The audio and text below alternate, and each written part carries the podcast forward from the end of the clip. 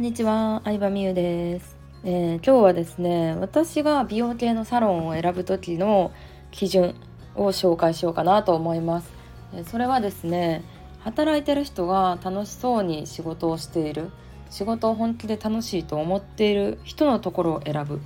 ていうのを大事にしてます。うん、で、あとはまあサロン全体のことで言うとお店の雰囲気とか場所とかかな。うん、まあ場所っていうのはなんとなく気がいいなって思う場所ってあるじゃないですか。ちょっと汚いさ古い雑居ビルの中とかに入って家賃をケチってる雑居ビルの中とかに入ってるんじゃなくてまあ大阪の人しかちょっと分かんないと思うんですけど西梅田にあるさヒルトンウエストの中に入ってるテナントとかやったらさすごいなんか雰囲気いいんですよね。うん、大阪はなんか西梅田がちょっと高級なお上品な街で東梅田は飲み屋街とかちょっと雑多な街って感じなんですけど西梅田の雰囲気が私はすごい好きでリッツ・カールトンがあったりとかヒルトンがあったりとかうん劇団四季の劇場があったりとかっていうちょっと品のいいエリアなんですけど、まあ、そういうところがすごい好きですね。うん、で、まあ、話を戻すとあの もう私ねネイルサロンもねいっぱい来ましたよ。そういう自分がいいなって思う人にお店とか人に出会うまではやっぱ長い道のりなんですよねもちろんこういいなと思うさインスタグラマーの人が紹介してるお店自分と価値観が似てるような人が紹介してるお店で選ぶっていうのもまあ一つだと思うんですけど結局なんか行って通ってみないとそのスタッフの方との相性とかもわからないんですけど本当にねいろいろネイルサロン通いましてまあちょっとないなって思うところとかもたくさんあったわけですよ。うん、うん。まあ今までで一番ないなと思ったのは技術どうこうっていうよりかは、まあ、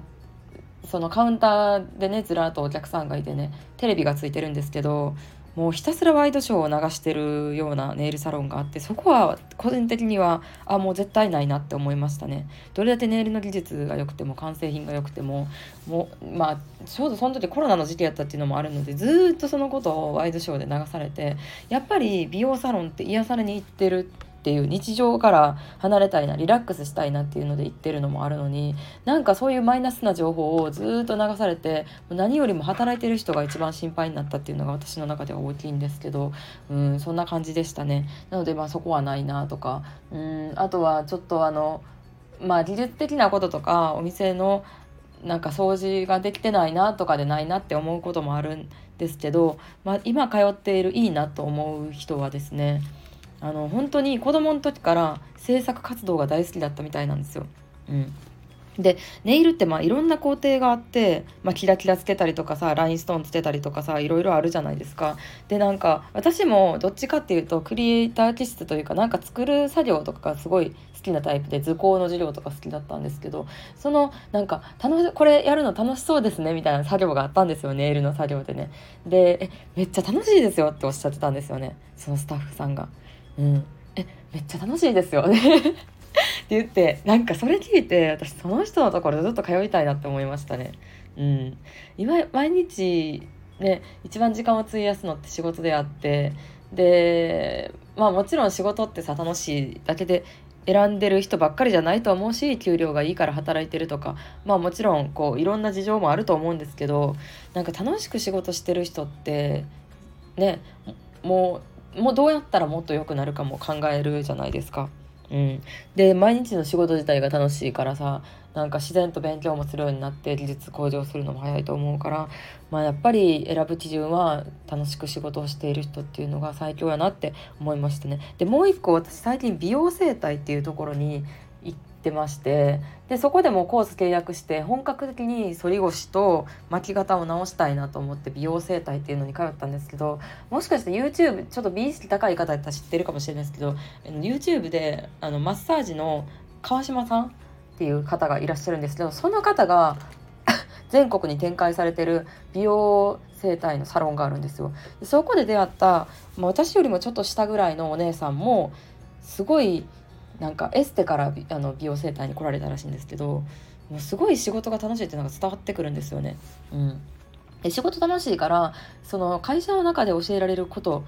じゃなくってもうなんか普通に自分が知りたい体のこと仕組み知りたいからみたいな感じでいろいろ勉強されてて。で割とあの美容サロンネイルとかね美容院とかではあの美容の話をできるのも一つだと思ってて。うん。いやいや働いてる人だったらさなんかそんなさ追加での話とかしないじゃないですか。最低限の話とかしかしないじゃないですか。でもその人自身がほんまに美容好きであの体の仕組みとかにすごい興味があるっていうのが伝わってきたからなんかねもうほんと雑談の中ですごいエピソードがいっぱい出てくるんですよね。うん、で毎日の過ごし方椅子の座り方とか寝方とかうん歩き方とかなんか本当にいろんなことをもうそのサービス以外のこととかも教えていただいて、まあ、本当にあの楽しかったなって思いますね。うん、なので、まあ、その方と話すのが楽しかったしまた定期的に話したいなと思ったので15回コースみたいなのをこの間契約したんですけど、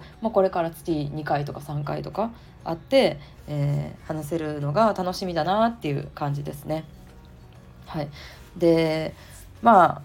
うん私も昔はねやっぱり会社員時代の時はとにかくそういうネイルサロンでも安いとこ探してましたね。どこが一番安くてコスパいいかみたいな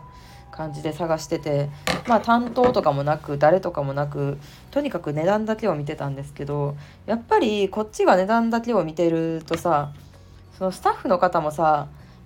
やる気ないって言ったらあれですけどやっぱ給料安いとさ働くのしんどいじゃないですか。うん、で安さを売りにしてるところって他に売りにするところがないから値段下げるのはね誰でもできるんですけど値段下げて人に興味を持ってもらうっていうのはでもそれ以外の魅力がやっぱりないことが多いんですよね。だからなんかうん、なんかやる気ないなとか本当はこの人この仕事好きじゃないんやろな惰性でやってるんやろなっていうのが伝わってきちゃうと自分もエネルギーが下がってきちゃうからうん、普段の人間関係とかお友達関係もそうなんですけどそういう月1回とか行くだけの場所で出会う人も私は割と選ぶようにしていかに自分が気分よくいられるか楽しくいられるか、うん、月1回会うことによって自分も仕事頑張ろうって思えるから出す金額で言ったらその短期目線で考えるとね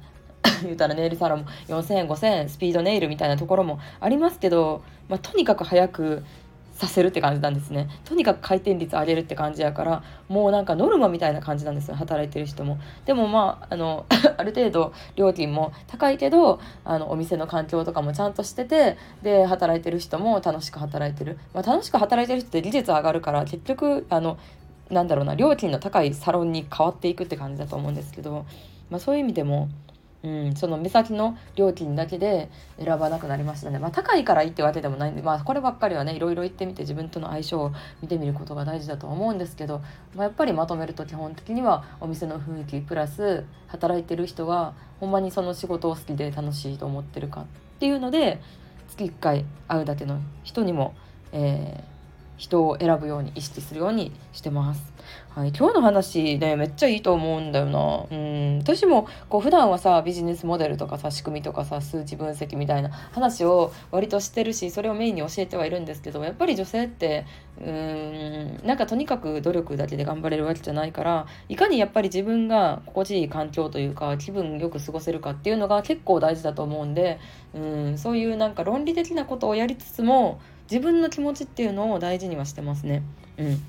うん、波動とかさエネルギーとか分かんないですけど、まあ、とにかくどんな人に会うかでさなんかさなんか気分悪いな疲れたなせっかくの土日無駄にしちゃったなって思う時もあればえこの人と会うからなんかこのネイリストさんと会うことでなんかめっちゃ楽しかったなもっと仕事頑張ろうって思ったなってプラスになる人もいるからプラスになる人をねできるだけ選ぶっていうのがすごく大事なんじゃないかなと思いますしそういう人に会うためやったら多少お金かかってもなんかもうお金じゃないっていうかもうお金じゃないんですよね。うん、なんか多少お金がかかったとしても私は意識して会うようにしてます。はい、ということで今日は美容サロンの選び方でした。以上です。